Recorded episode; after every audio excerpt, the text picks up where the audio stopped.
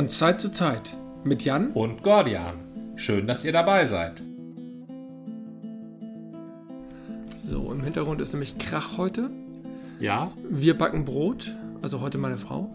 Ja? Ich habe ihr ja zum Geburtstag ein Buch geschenkt. äh, Das ist auch sehr populär so in den sozialen Medien, wie, wie man so sagt. Habe ich irgendwie. Äh, Asozialen Medien sagt man auch. ja, ich, ich nehme die aber immer sozial wahr. Hatte ich vor einer ganzen Weile von, oder habe ich schon immer mal von gehört, aber habe ich nochmal nachgefragt und von Tobi auch äh, empfohlen bekommen. Äh, Lutz Geisler hat irgendwie vor zehn Jahren, äh, der ist eigentlich, glaube ich, Geologe und hat vor zehn Jahren irgendwie sein Hobby Brotbacken zum Beruf gemacht, hat Bücher rausgegeben und betreibt einen Blog und das heißt irgendwie perfekt Brotbacken mit Sauerteig. Glaube ich, heißt das oder so. Also schön fand ich die Formulierung, er hat sein Hobby zum Beruf gemacht und schreibt jetzt drüber. Das finde ich gut. Nein, er schreibt nicht drüber, sondern übers Brotbacken. Beziehungsweise er, er macht, es ist halt ein Rezept- und Anleitungsbuch. Ja, das verstehe ich. Aber wenn man, wenn einer Brot backt als Hobby und das dann zum Beruf macht, dann erwarte ich, er macht eine Bäckerei auf. Ne? Aber er, er macht sein Hobby zum Beruf, indem er drüber schreibt. Das ist ah, hübsch. okay. Ja, ja, das stimmt. Na, er hatte auch schon immer so einen Blog gehabt, glaube ich, oder schon sehr lange, so dass das Schreiben auch immer schon Teil davon war. Also Ja. er hat halt immer ganz viel rumprobiert und äh, für sich den idealen Weg gefunden, hat jetzt seine Erfahrungen in ein Buch gepackt oder in viele Bücher mittlerweile. Die sind recht erfolgreich und äh, werden überall so vi viral empfohlen. Ja. Apropos viral, das ist ähm, Oh Gott, ja, das ist total in, äh, das Virale heutzutage, ne? Ja, ich habe von einer ganzen Weile auch schon wieder, eigentlich verstehe ich es ja immer noch nicht. Ich habe im Keller einen Diskettenkasten, ein, ein, so, so eine Aufbewahrungsbox für 5 ein Viertel Zoll Disketten äh, aus Mitte der 80er circa gefunden. An die erinnere ich mich auch noch. Und ich fand immer ganz besonders schön als kleines Detail an diesen Diskettenkästen, dass die abschließbar waren. Genau. Weil, wenn dir einer was Böses will und er bricht bei dir ein, weil er dir Daten stehen will, und dann steht er vor diesem Diskettenkasten und sagt, Scheiße, abgeschlossen. Und dann geht Jetzt er komme wieder. ich weiter. Jetzt komme ich nicht weiter, nee. Also das fand ich damals immer total toll.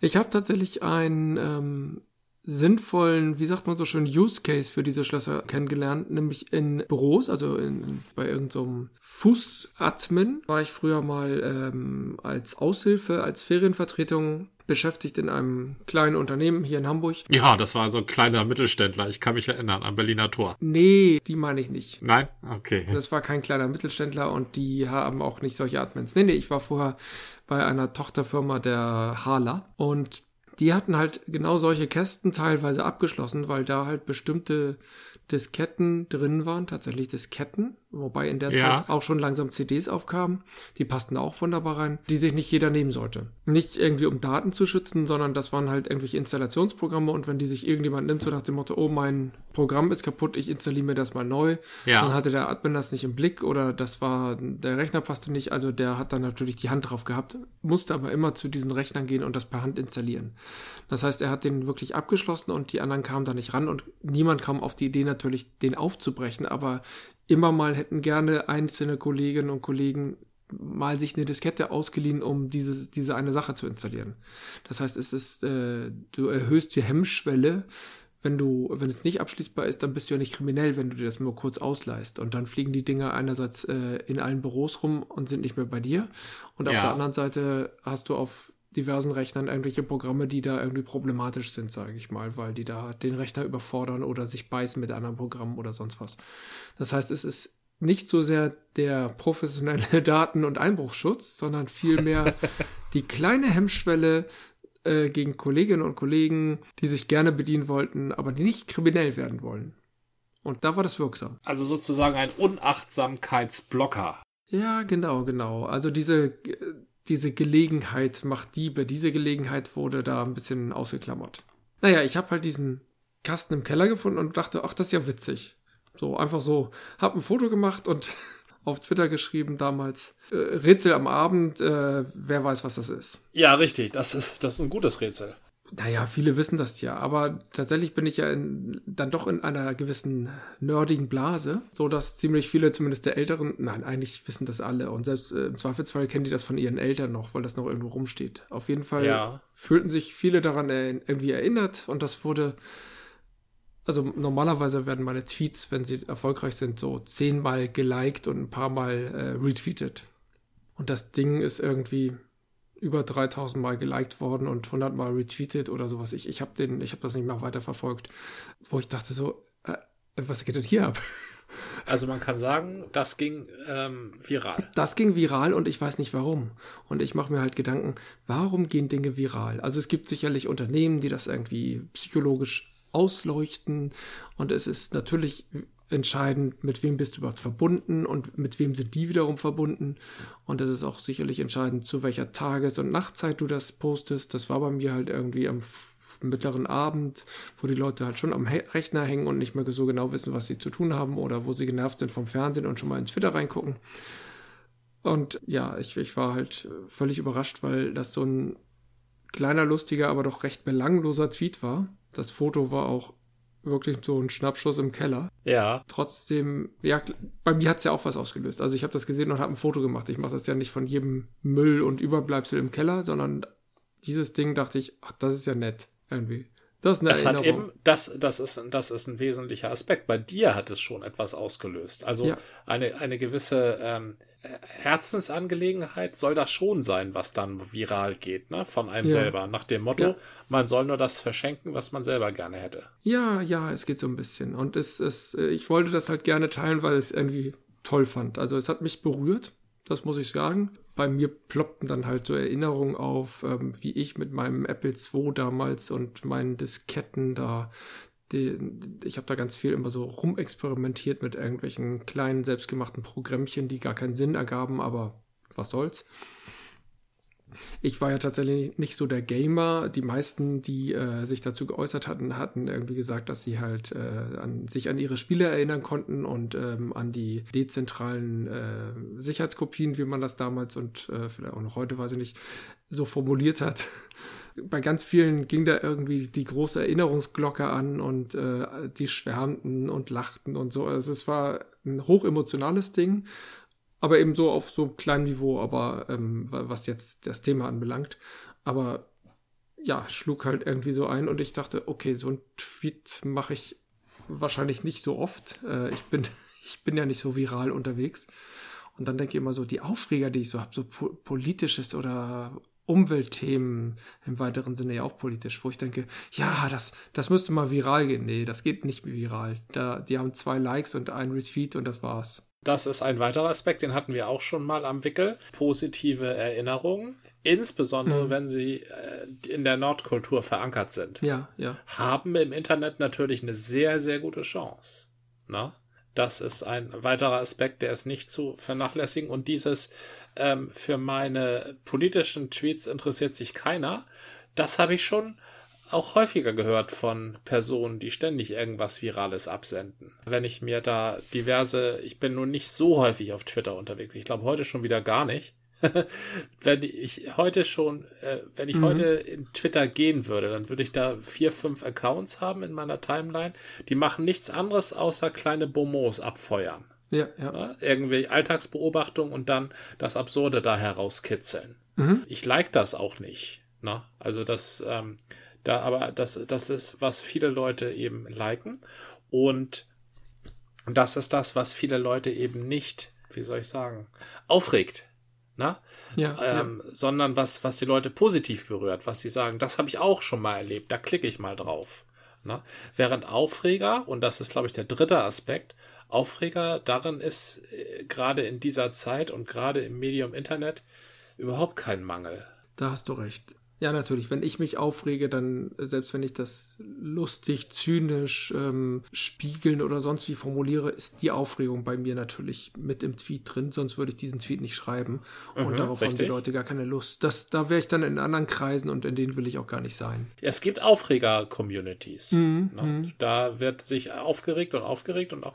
Letztendlich ist es auch, das ist ein Geheimnis des Menschseins Letztendlich ist es leichter in der Masse böse zu sein, also zu schimpfen, überhaupt mit fremden Leuten gemeinsam zu schimpfen, ist leichter, als sich fremden Leuten einfach mal zu öffnen mit das gefällt mir oder ja, hier, ja. auf so etwas stehe ich. Das ist schon etwas, was Menschen nicht so gerne preisgeben, aber oh, scheiß Wetter heute. Das sagt man schon mal leichter zueinander. Mhm. Na, also ja, es ja. Viel, viel, fällt vielen Menschen leichter, Gespräch mit äh, Fremden zu eröffnen, indem sie einfach erstmal losschimpfen. Na? Sich solidarisieren im Negativen. Mhm. Genau, das Auto kann da so aber nicht stehen bleiben. Das ist für manche Leute ein freundliches Hallo, guten Tag. Das ist traurig. Ja. Du merkst, ich habe ein bisschen trockene Kehle und hier steht schon ein Guinness äh, und wartet auf mich. Boah, das, das, das solltest du nicht unbeobachtet lassen. Dann hole ich auch schnell mal meine Tasche hervor hier. Ist es denn ein Dosen- oder ein Flaschen-Guinness? Ein Dosen-Guinness. Ich finde das schön, dass du auf meine Empfehlung hörst. Ja, ja, ja, doch. Ich bin ja eigentlich nicht so ein Dosenfreund, aber das ist wirklich, das sieht toll aus. Fast wie gezapft. Großartig. Vor einer Weile habe ich gehört, Guinness hatte sich versucht an einem alkoholfreien Stout. Und das hatten sie schon auf dem Markt und mussten sie zurückrufen wegen irgendwelcher, also irgendwie eine Verunreinigung. Ich krieg das ja. nicht mehr zusammen, aber da mussten ja. sie halt, also ich wäre sehr, sehr neugierig gewesen auf ein alkoholfreies Stout von Guinness. Und ich hoffe, ja. das machen sie auch nochmal. Das tut mir natürlich leid, auch, auch wenn es jetzt ein Großunternehmen ist, aber das war irgendwie, glaube ich, mitten im Lockdown im, im November da, da hörte ich davon und da, da dachte ich, oder das denke ich immer noch, wenn das jetzt nochmal, ich, das haben die ja weiterhin am Wickel und versuchen sie in den Griff zu kriegen. Wenn die das rausbringen, dann bin ich aber vorne mit dabei, das will ich mal probieren. Da bin ich sehr gespannt. Das sei dir gegönnt. Wo ich doch sowieso hier der Vertreter für alkoholfreie Biere bin. Heute allerdings nicht. noch, noch nicht, solange sie das noch nicht genau, ähm, genau. gelöst haben. Aber wir werden es so, mit, so ziemlich mit als Erste erfahren. Ich habe da jedenfalls mein Ohr sehr intensiv am Puls der Zeit. Ja, ja, dann bin ich auch immer sehr erfreut von dir in die Richtung Nachrichten zu hören. Ich habe ja jetzt gar nichts zum Anstoßen. Ich kann nur mein Handy nehmen. ich kann gegen meinen Flaschenöffner stoßen. Ich habe hier immer noch ein Winterbock. Oder wieder ein, ein Winterbock, ein weiteres Winterbock. Und zwar mhm. diesmal das von Bitburger. Ein helles Bockbier. Also ein helles, ein helles Bockbier. Okay hatte ich schon mal. Hat ja. mir sehr gut gefallen. Und da stoße ich jetzt mit meinem Flaschenöffner an. Gut, auf das, was es wert ist. Auf das, was es Geht wert ist. Geht gar nicht. Ach, Schlag mal nicht zu feste. nee. Hm. Ja. Das tut gut. Mhm. Ja, das hat Bitburger sehr, sehr gut gemacht. Das ist ein unter, unter, untergäriges Bier. Es ist bei Untertemperaturen gereift. Also fast wie diese baltischen Lagerbiere. Bei was sind Untertemperaturen? Also jetzt im Bierverhältnis. Minus zwei Grad. Minus? Ja. Ach so. Ja. Okay. Also eine das extrem langsam arbeitende, fast ähm, komatöse Hefe. Und bei zwei Grad bleibt das Ganze aber noch wegen des Alkohols aufgetaut, ne? Ja, das bleibt wegen des Alkohols, bleibt noch aufgetaut. Ansonsten, mhm. dann, dann, dahinter kommen die Eisbox. Ja. Und diese Hefe hat diese Stammwürze, die relativ hoch ist, äh, 16% auf 7% Alkohol geprügelt bei einem hellen Bier. Das ist schon beeindruckend. Ist die Stammwürze von der Hefe abhängig? Nee, die, aber die, äh, der Alkohol ist von der Stammwürze abhängig. Insofern, ah, okay. als dass die Hefe die Stammwürze umsetzt oder Bestandteile der Stammwürze umsetzt. Ah, okay, okay. Also da ist schon eine Beziehung, aber keine sehr direkte. Ja, ich habe immer noch nicht ganz durchdrungen, was jetzt die Stammwürze ist. Und wo die eigentlich herkommt. Kommt die dann aus dem Malz? Richtig. Ah, und, okay das Malz, was, was mit Wasser aufgeschwemmt wird, damit mhm. die Hefe daran arbeiten kann. Und wenn du es mit sehr viel Wasser aufschwemmst, dann hast du einen sehr geringen Stammwürzeanteil. Ja. Und dann kann die Hefe nur sehr wenig Krams in Alkohol umsetzen. Ja, ja, das Und je gut. mehr Stammwürze du hast, umso mehr kann die Hefe in Alkohol umsetzen. Und deshalb wird auch die Biersteuer erhoben an der Stammwürze ne, an dem Potenzial für Alkohol und nicht an dem Alkohol selbst. Aha, okay. Was einerseits sehr witzig ist und andererseits der Tatsache Rechnung trägt, dass man so vor 1700, vor 1800 glaube ich sogar, mhm. gar nicht feststellen konnte, wie viel Alkohol in Wasser ist. Weil man da die Dichteverhältnisse noch nicht gegeneinander abchecken konnte. Ja, ja. Und deshalb haben die da immer die Stammwürze als Grundlage für die Bierbesteuerung genommen. Ach so, weil die einfach zu, na, zu doof wäre, zu viel gesagt, weil sie halt einfach nicht die Möglichkeiten hatten, hatten wir sie was anderes genommen und, und das ist heute die Grundlage. Das ist ja geil. Richtig, ja. Weil man das vor 300 Tradition. Jahren so gemacht hat, ja. Ja, ja Tradition. Richtig. Tradition ist ja sowieso sehr gefragt. Also, ich muss es wissen, ich arbeite in einer Behörde, da ist Tradition auch ganz wichtig. Ja. Erstens, das haben wir schon immer so gemacht. Zweitens haben wir noch nie so gemacht. Drittens, da könnte ja jeder kommen. Genau, das, das, das ist der Dreisatz der Argumentation. Genau so. Auch sehr beliebt, glaube ich, in Schulen. Ich glaube, dass die Schulen so 2020 so durchgeschüttelt wurden und wahrscheinlich auch noch weiterhin so ein bisschen durchgeschüttelt werden. Und Digitalisierung und all das, das geht doch nur durch so einen Kriseneffekt. Ja. Und selbst dann sind die Beharrungskräfte, wie man ja das ganze Jahr über gesehen hat, erstaunlich groß. Ja. In der Zeit, wo sie aktiv werden mussten, aber nicht vorbereitet waren, da ging dann plötzlich ganz schnell, ganz viel und ganz viel Improvisation, so im Frühjahr 2020. Dann hätte man sich über den Sommer Gedanken machen können. Das haben einzelne Lehrer auch gemacht, also ich glaube sogar viele einzelne Lehrer und auch einzelne Schulen, aber so im Großen und Ganzen, Kultusminister, nicht. Haben sie nicht nee, gemacht. An die, an die richtig großen Würfe traut man sich irgendwie nicht ran. Der Krisenmodus war auch schon wieder vorbei. Die dachten, ach, jetzt haben wir es quasi geschafft. Ja. Und jetzt, ist, jetzt können wir ja machen, wie, wie früher auch immer. Und wir müssen nicht umdenken. Und dann nee. kam der, der neue Lockdown im Herbst. Das Einzige, woran sich alle noch wie bekloppt klammerten, waren die Schulen, bis es gar nicht mehr ging. Das ist doch, mhm. das war doch das extreme Dilemma. Mhm. Ja. Das Tolle ist, es wurde dann immer der Präsenzunterricht propagiert, am besten der Frontalpräsenzunterricht, der ja gar nicht mehr Standard ist. Also in ganz vielen Schulen ist es ja Gruppenarbeit und alternative Arbeitsformen und warum sollte man das nicht auch virtualisieren können? Das ist ja durchaus dafür geeignet, da gibt es ja Möglichkeiten. Aber oben wird halt, glaube ich, immer noch in Frontalunterricht gedacht, auch wenn das niemand mehr sagt. Ja. Und Präsenz ist das Allerwichtigste. Dogma, Dogma, Dogma. Und eigentlich hat auch eine Schule einerseits einen Lehrauftrag und einen, einen ein Auftrag, dass die Schüler was mit einem Lehrer erarbeiten und lernen und durchdringen und verstehen, auch ganz wichtig.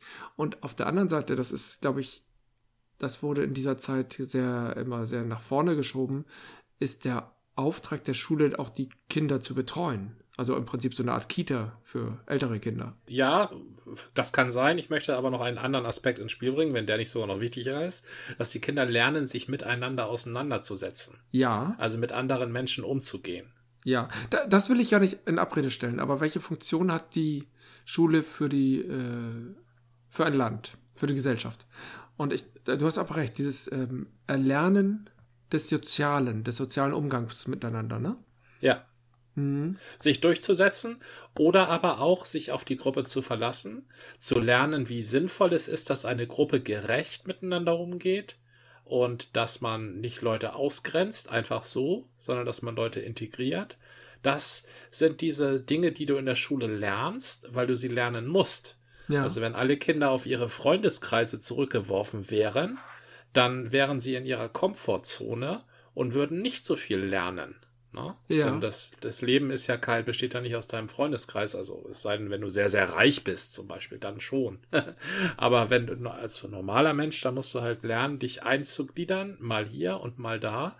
Und dafür, da, damit du nicht, damit du das irgendwie kannst, ist es halt wichtig, dass du in der Schule so in diese Eingliederung gezwungen wirst. Ne? Ja, ja.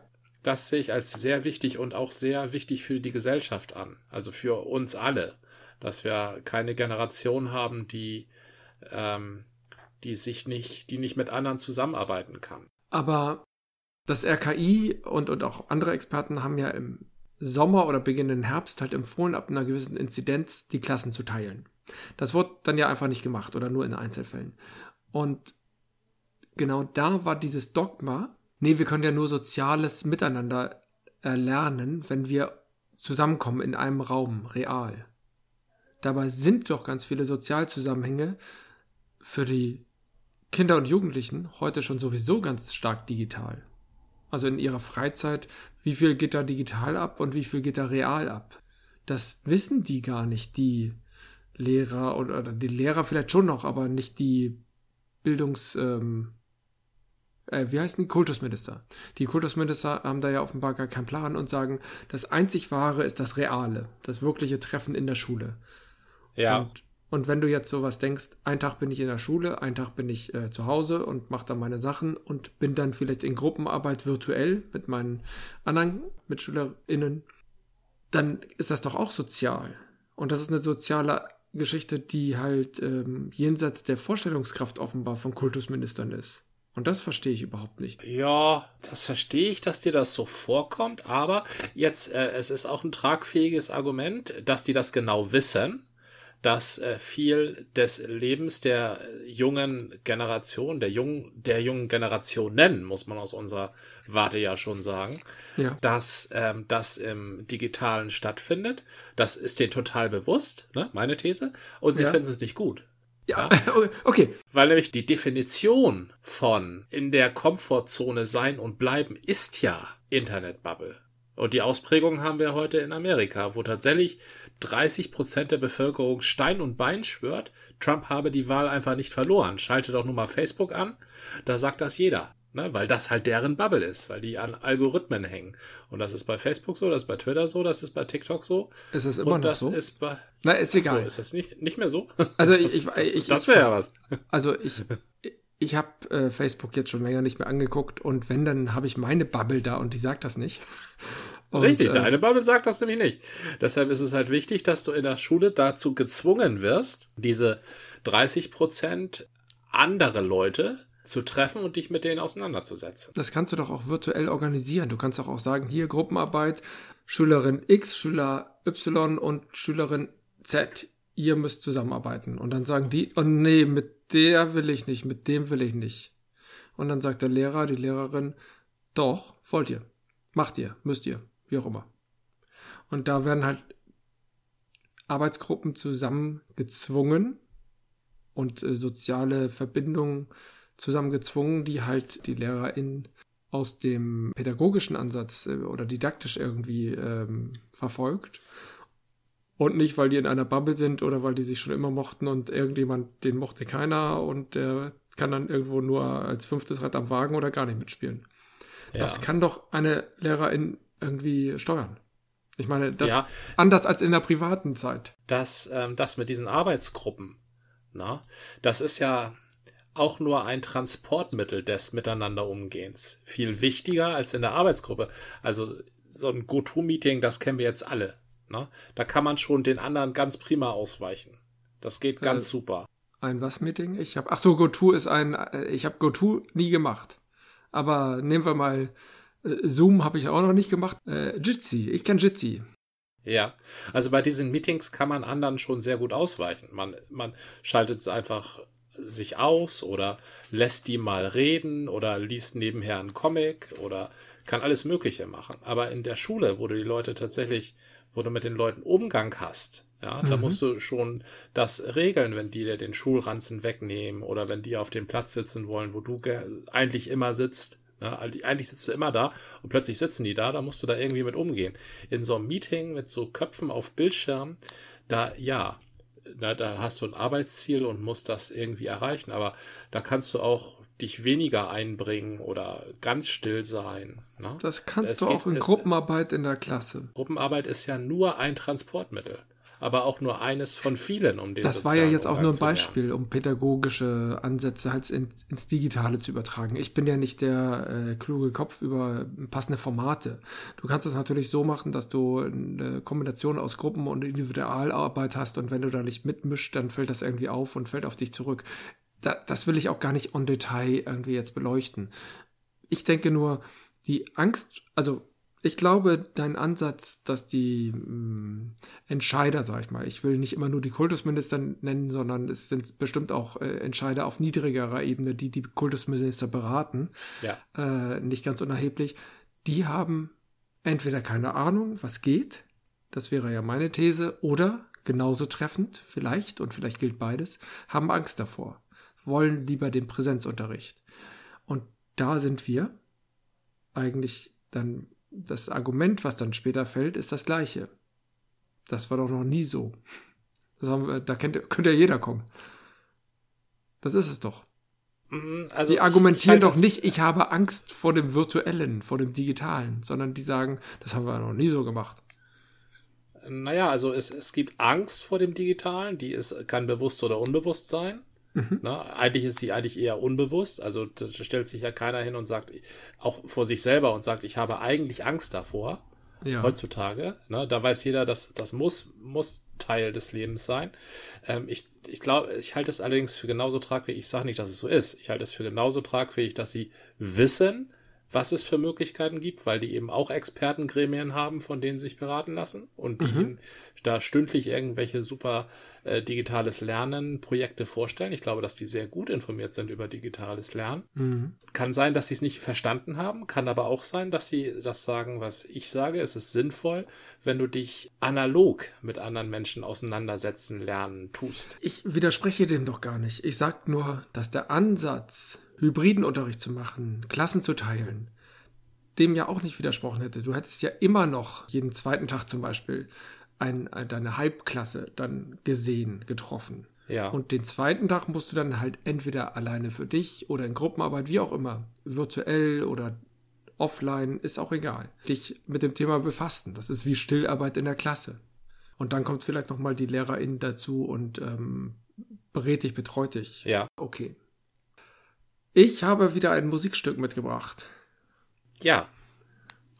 Du erinnerst oh, dich an. Ähm, stimmt, wir, wir schlüsseln ja, äh, wir schlüsseln ja Stücke auf. Das ist auch eine schöne, schöne Form von Assoziativspiel. Ja, ja. Ähm, ich hatte dir sogar heute schon einen Hint bei Twitter geschickt, aber wenn du sagst, du warst gar nicht bei Twitter, hast du ja gar keinen Hint bekommen. Ähm, Meistens mache ich das zum Morgenkaffee auf. Also wenn du da mit mir kommunizieren möchtest, dann müsstest du so zwischen neun und halb zehn. Oder wenn abends irgendwie eine alberne Sendung läuft und Leute sich äh, unterhalten. Dann Second auch. Screen, ich weiß. Second Screen ist super. Ja, das, richtig, äh, ja, genau. Second Screen. Da habe ich mal den, äh, wie heißt das? Äh, ich bin ja kein Fa Fan vom Eurovision Song Contest. Oder mhm. äh, hieß das nicht früher äh, irgendwas de Eurovision? Oder sowas? Ja, das Chanson, Das war mal früher französisch. Grand Prix, Chans Grand Prix Chanson de Eurovision. Ja, so? genau, so hieß das. Auf jeden Fall habe ich das mal geguckt und habe das auch nur ausgehalten. Also ich glaube, das kann man nur aushalten mit Alkohol oder Twitter. Meine These. Ja, es, äh, ich glaube, das gehört zusammen, ja. Äh, also es reicht eins von beiden, wobei beides geht auch. Dann werden die Tweets aber irgendwann absurd. Man, soll, man sollte sich selber davon abhalten zu tweeten. Oh, nö, das kann lustig sein. Man, äh, damals war ich aber pseudonym unterwegs. Heute wäre das vielleicht. Vielleicht würde ich dann meinen Pseudonym-Account nochmal starten. Dem folgen immer noch über 500 Leute, also insofern. Wahrscheinlich sind die aber auch alle wow. tot. also äh, virtuell tot. War das Stück denn beim Eurovision Song Contest? Oder ist es so alt, dass es beim Achso, nein, nein, nein, ähm, ich kam so wegen Second äh, Screen auf das Thema. Nein, das Stück war äh, sehr populär in den 80ern. Tatsächlich, ja, tut mir leid, die 80er. Ja. Du erinnerst dich an Joy ja. Division. Bekannte ja, Band. Ian, Ian genau, Curtis. Äh, Love Will Tear Us Apart. Ja, Love Will Tear Us Apart. Aber dann ähm, hat Ian Curtis ja sich äh, das Leben genommen und überlegt, äh, nee, er, er, hat sich erst überlegt, dass alles doof ist und sich dann das Leben genommen. Und ich glaube, die hatten nur eine große LP, wenn ich mich recht entsinne, waren aber später der Einfluss für 10.000 Bands, die ihnen folgten. Als Ian Curtis tot war, hatte die Restband ja, ja also wenn ich an die Doors denke, na, Jim Morrison ist tot, dann versuchten die noch irgendwie die Doors weiterzubeleben und das ging aber alles äh, in die Brüche. Ah, oh, ja, richtig. Oder Queen. Ja, ja, ja, das geht alles Sänger. gar nicht. Nee, das hat Joy Division, Joy Division hat einfach haben eine neue Band gegründet. New Order gegründet. New Order. Übrigens, da muss man auch, da muss man auch eine ganz bestimmte Form von Humor pflegen, wenn man erst eine Joy Division ja, ist New Order. und dann äh, sich eine New Order gibt. Naja, die hatten. Also, das ging. Damals in den 80ern ging das noch, aber heute wird das, glaube ich, so als Band nicht mehr durchgehen. Naja, New Order kannst du ja auch ganz allgemein betrachten als. Also heute sagt man die neue Ordnung und denkt an die neue Weltordnung und alles ist ein bisschen merkwürdig, aber New Order würde ich ja tatsächlich ganz real und gleichzeitig ironisch betrachten. Ja. New Order war einfach die, die hatten halt eine andere Verhältnisse, eine neue Ordnung, weil Ian Curtis weg war und versuchten sich trotzdem ja. selbst, äh, oder versuchten sich trotzdem neu aus, aufzustellen. Richtig. Und haben dann halt als mit ersten Song und ihren ersten Erfolg und aus meiner Sicht auch einen der größten Erfolge. Ich glaube nicht der einzige große Erfolg. Später, zum Beispiel Crystal war ja vor 10 oder 15 Jahren irgendwie bekannt. Ähm, hieß es nur Crystal? Egal. Ja. Aber Blue Monday war das Ding in den 80ern. Stimmt, Blue Monday war da. Oder auch zahlreich ja, wieder neu Bei Blue Monday ne? ist total spannend. Oder überhaupt die ähm, Musik von New Order hat sich ja sehr stark abgegrenzt von Joy Division. Das muss man ja ganz klar sagen. Oh ja, Joy Division war sehr melodisch, da wurde noch und auch geschrammelt. Gesungen, Nein, und, also, mm. und geschrammelt und New Order war äh, noch nicht so geleckte Elektro, wie wir es heute haben, aber schon so handgemachte Elektro und auch so ein bisschen rockiger als das, was damals all die anderen Elektros ja, gemacht ja. haben. Ne? New Order war immer noch ein bisschen rockiger. Die hatten, die haben noch richtig auf die Schlagzeuge gehauen. Da kam noch Handmade. sehr viel. Aber es war auch es schon war, sehr viel genau, Sample. Eine ja. gute Mischung aus Sample, Elektro und Handmade. Ja. Kennst du das Stück Blue Monday so, dass du es mir erklären kannst? Blue Monday, das ist, das ist ein es ist ein fantastisches Stück und ich habe tatsächlich auch schon häufiger mal drüber nachgegrübelt, denn es steht für mich so in einer Linie mit diesen ganzen doppeldeutigen ähm, Ich grabe in mir selbst ja. herum Lieder. Also ich spreche jemanden an und grabe in mir selbst herum. Äh, bei Blue Monday wird ja jemand angesprochen. Mhm. Ne? Und auch angeklagt. Also der, der Ich-Erzähler trägt sein Leid jemandem anderen vor. Äh, was hast du da getan? Was hast du hier getan? Ähm, äh, sag mir, wie ich mich fühlen soll. Das ist ja immer der, der ne? ja. ist ja immer der Schlüsselreim, glaube ich. In jeder zweiten Strophe ist Tell me how genau. I feel, tell me now ja, how ja. should I feel. Na? Das Ding ist ja zehnmal neu aufgelegt worden. Ich habe es erst jetzt vor zwei, drei Tagen gehört in einem Film namens Ready Player One. So viel mhm. zur Nerdkultur. Da wurde das auch gespielt und das wirkte extrem modern. Also der Film ist drei, vier Jahre alt. Und das Stück hat da erstklassig reingepasst. Sowas nennt man einen Klassiker. Ja. Man meint, der, der Sänger oder der Ich-Erzähler klagt vielleicht eine verflossene Liebe an. Da vergleiche ich das mit Losing My Religion. Ja. ja. Von AEM, auch aus der ähnlichen Zeit. Ein bisschen Ende später, der 80er, ne? glaube ich, ne? Oder Mitte bis Ende, Ende der 80er. Und das war jetzt, glaube ich, 83, ja. 84, ne? Ja. Blue Monday oder, oder sogar das noch. Das war Anfang der 80er. Das war so äh, im Falklandkrieg, daran erinnere ich mich, war nämlich ja. das Video hatte damals dann auch so Falklandkriegsbilder. Okay. Na, da, da waren Schiffe, also Kriegsschiffe und Kriegsflugzeuge und sowas und viele Leute sagten, dass er müsste da irgendwas mit zu tun haben. Ich glaube aber, dass das nichts mit dem Falklandskrieg zu tun hat und auch nichts mit einem Mann, der seiner verflossenen Liebe hinterherbrüllt, äh, was hast du denn da gemacht? Und auch nichts mit den Mitgliedern von New Order, die Ian Curtis mhm. hinterher trauern, sondern von jemandem, der mit seinem Gott hadert. Okay. Ja, der enttäuscht davon, von dieser Entität Gott ist, die einem immer sagt, was man tun soll oder in, in härtester Ausprägung, was man fühlen soll, mhm. ne, was man für Sünde halten soll und was man für Tugend halten soll. How ja. should I feel? Ja. Jetzt sag's mir wie soll ich mich hier, ne, wie soll ich mich da fühlen, wie soll ich mich da fühlen? Und die Schlüsselzeile ist für mich auch die einzige, die ich glaube ich kenne. If it wasn't for your misfortune, I'd be a heavenly person today. I see a ship in the harbor. I can and should obey. Also ich mhm. sehe ein Schiff im Hafen, also da, wo es hingehört, äh, nicht auf offener See, sondern ja, geschützt. Schiff im Hafen. Ähm, eine Reise ist vorbei, ähm, in Abrahams Schoß ist ein weiteres Bild. Ich sollte, I shall obey heißt, ich soll ähm, gehorchen, mhm. also im, also in wirklich ja. gehorchen Sinne, also gegen meinen Willen gehorchen, das heißt obey. Mich unterordnen. Beugen. Mich unter, das ist sehr gute Übersetzung. Ich soll mich unterordnen und ich kann mich unterordnen, weil ich als Mensch so geschaffen bin, von eben dir, du Gott. Aber wenn es nicht, wenn es, if it wasn't for your misfortune, also wenn das nicht wenn, wenn es, wenn du nicht so viel mhm. Pech gehabt hättest, wenn du nicht so viel Unglück verbreiten würdest, im Sinne von diese ganzen Regeln aufstellen und dies ist Sünde, das ist Sünde, dann wäre ich frei und äh, als solcher im Himmel. Das ist für mich Blue Monday. Warum das Ding nun allerdings Blue Monday heißt, das weiß ich nicht. Ich habe es mir immer so erklärt, dass äh, der Gottestag mhm. ja Sunday ist. So, und am Sonntag, da bin ich halt in der Kirche und worshipe, was das Zeug hält. Und dann ist am Monday Blue, dann habe ich da den Blues. Im Sinne von, ah, was habe ich da schon wieder gemacht? So postkoitales. Genau, Blue ist irgendwie ernüchternd. Oh, so ein bisschen Katerstimmung. Blue ist eigentlich, Blue, ja, ja, also Blue ist äh, traurig sein. Ja, so wie Blues. Ja. I'm, fe I'm feeling blue, ich bin traurig. Ah, okay, ja, okay. Woher kommt das? Das ist eine schöne Frage. Also das, das ist im Englischen mhm. so, I'm feeling blue.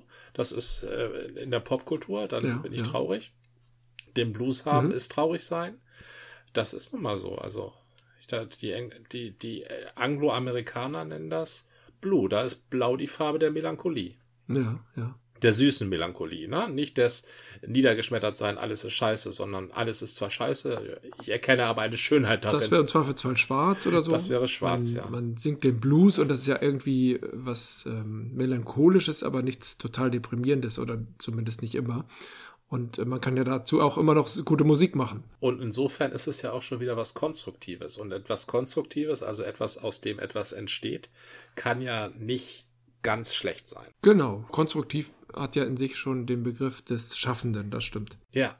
Ich habe dich bei den anderen Sachen, die wir da besprochen haben, nie gefragt, aber wie verstehst du das denn, Blue Monday? Das ist eigentlich doch etwas, was dir als alten New Romantic total was sagen müsste. Nee, das ist ja das Tolle. Ich habe die Musik gehört und habe sie nicht verstanden. Ich habe sie gefühlt.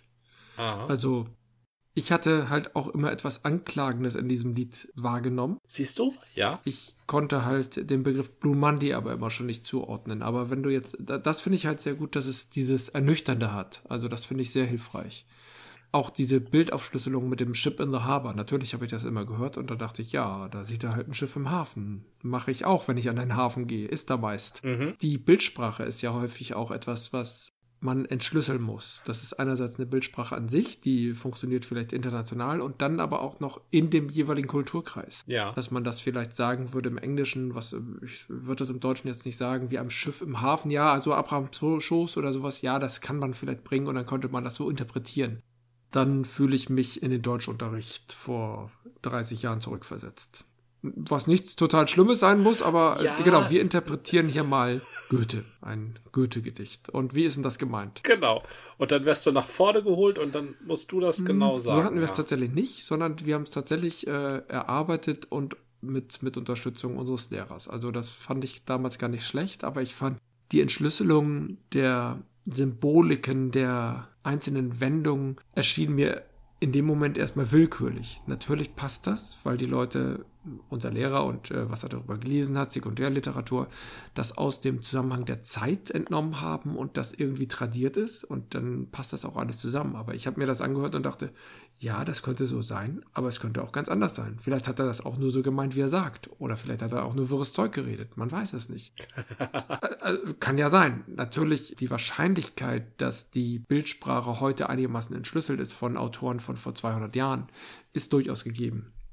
Aber in dem Moment dachte ich, wie kommen die überhaupt darauf? Oder wie kommt mein Lehrer überhaupt darauf? Der hat es studiert. Ne? Ja. Das ist ein, ein einmaliger Wissensvorsprung. Ja. Und du hast völlig recht. Das, und da ist auch das Problem mit dem Entschlüsseln von Bildern. Man müsste schon der Kultur, in der der Dichter mhm. steht, sehr nahe stehen, um ihm auch nur annähernd folgen zu können, wenn er ein Zeitgenosse genau, ist. Genau. Aber wenn der jetzt schon 300 Jahre tot ist, wo völlig andere Dinge für völlig andere Dinge standen. Mhm. Ja, Goethe, seine Hauptwirkszeit war ja 1800 plus genau, minus 20 genau. Jahre. Ne? Das, das kann man mal so, so sagen. Dem, dem fehlen ja im, im Relation zu uns ähm, 200 Jahre Kultur. Ne? Der hat ja kein, der kannte ja, kein ja. Brecht.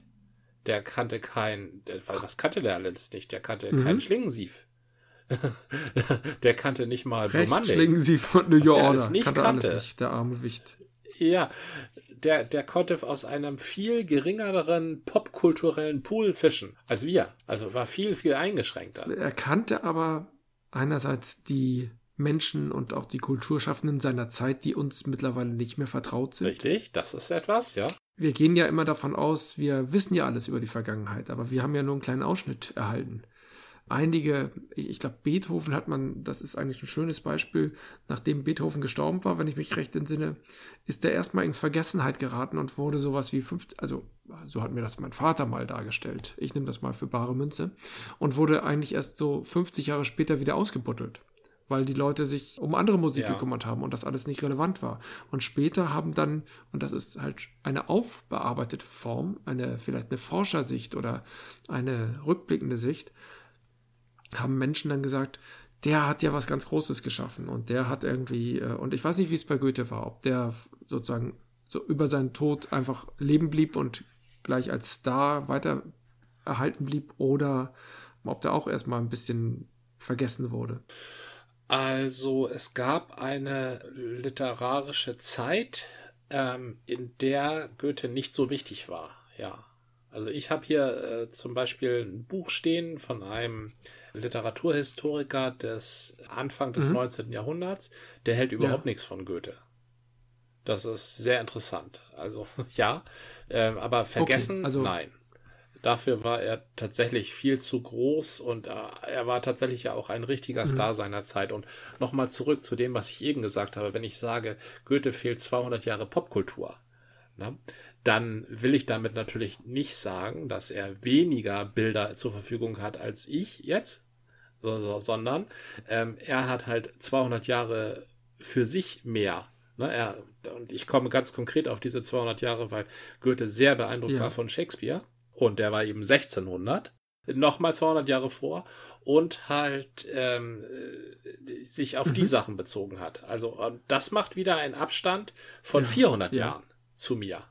Ne? Also dadurch wird der Abstand größer und mein Verständnis von Goethe noch mhm. ein Stück geringer. Ne? Also wenn Goethe von einem Pinsel schreibt, dann sieht er da einen völlig anderen Pinsel mit völlig anderen Konnotationen vor sich ja, als ja. ich. Na? Ne?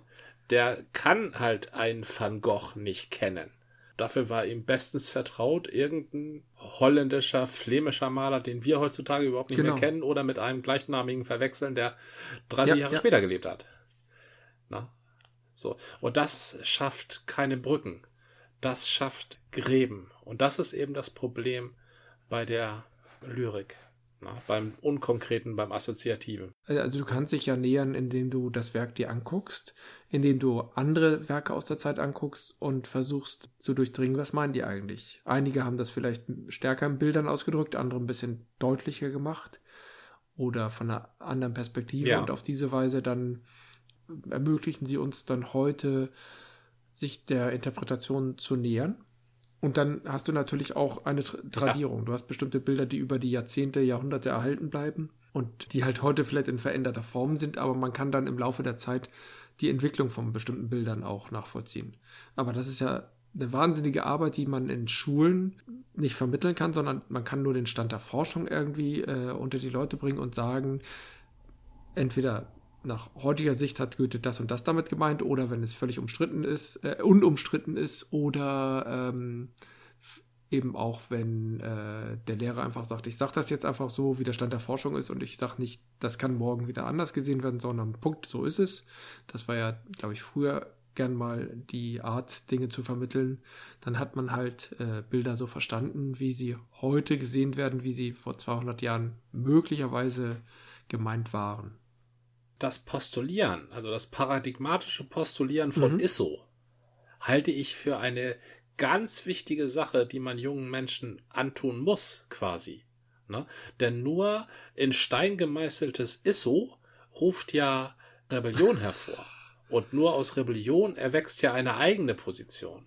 Wenn der Lehrer mir damals gesagt hätte, ja, kann so sein, kann aber auch anders sein, wer weiß, dann hätte ich ja gesagt, ja, dann ist ja auch irgendwie egal. Na?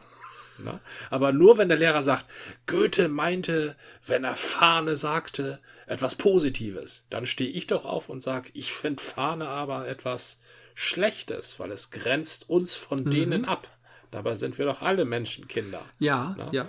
Und das nur so funktioniert ja das eigen, eine eigene Position finden. Wenn, wenn du einem Kind immer vorgibst, ja, kann sein, kann aber auch kann nicht kann sein. Dann steht das Kind ja irgendwann da und sagt, ja, gelb ist blau oder grün. Eigentlich auch egal. Und läuft im falschen Moment auf die Straße. Ja, oder folgt plötzlich den falschen Menschen, die nämlich sagen, das ist so. Und dann sagt das Kind, oh cool, da weiß endlich mal jemand, wie es wirklich ist. Und plötzlich Genau, ich ja, zeige ja. den Leuten, ja, richtig, genau, dieses, mhm. wo es lang geht. Ich glaube, das ist das, was heute viel von, vielen von denen fehlt, die ganz aufgeregt auf der Straße rumrennen und irgendwelche Gewissheiten suchen. Ich habe da neulich so ein Foto von so einer Corona-Demo ja. gesehen. Da standen drei Leute nebeneinander, die sahen auch gar nicht unsympathisch aus. Das waren alles mhm. junge Leute. Die sahen aus, als ob sie mitten im Leben stehen. Und die schrien alle total hysterisch und einer hielt ein Kreuz mit so einem richtigen Leidensjupp dran. So ein Jesus, ja? Ja, so ein richtig großes Holzkreuz und einer hielt irgendwie eine äh, Regenbogenfahne ja. mit Peace drauf Und der dritte hatte eindeutig einen Migrationshintergrund. Ja. Und alle waren da auf dieser Corona-Demo in Berlin. Und zwar nicht die Gegendemonstranten. Also das habe ich auch mitgekriegt. nee. Wir hatten mal in irgendeiner früheren Folge ja gesagt, da waren halt die Nazis und die ESOs, die hatten wir mal irgendwie so ein bisschen äh, betrachtet. Aber tatsächlich mischen da ja auch total. Ja.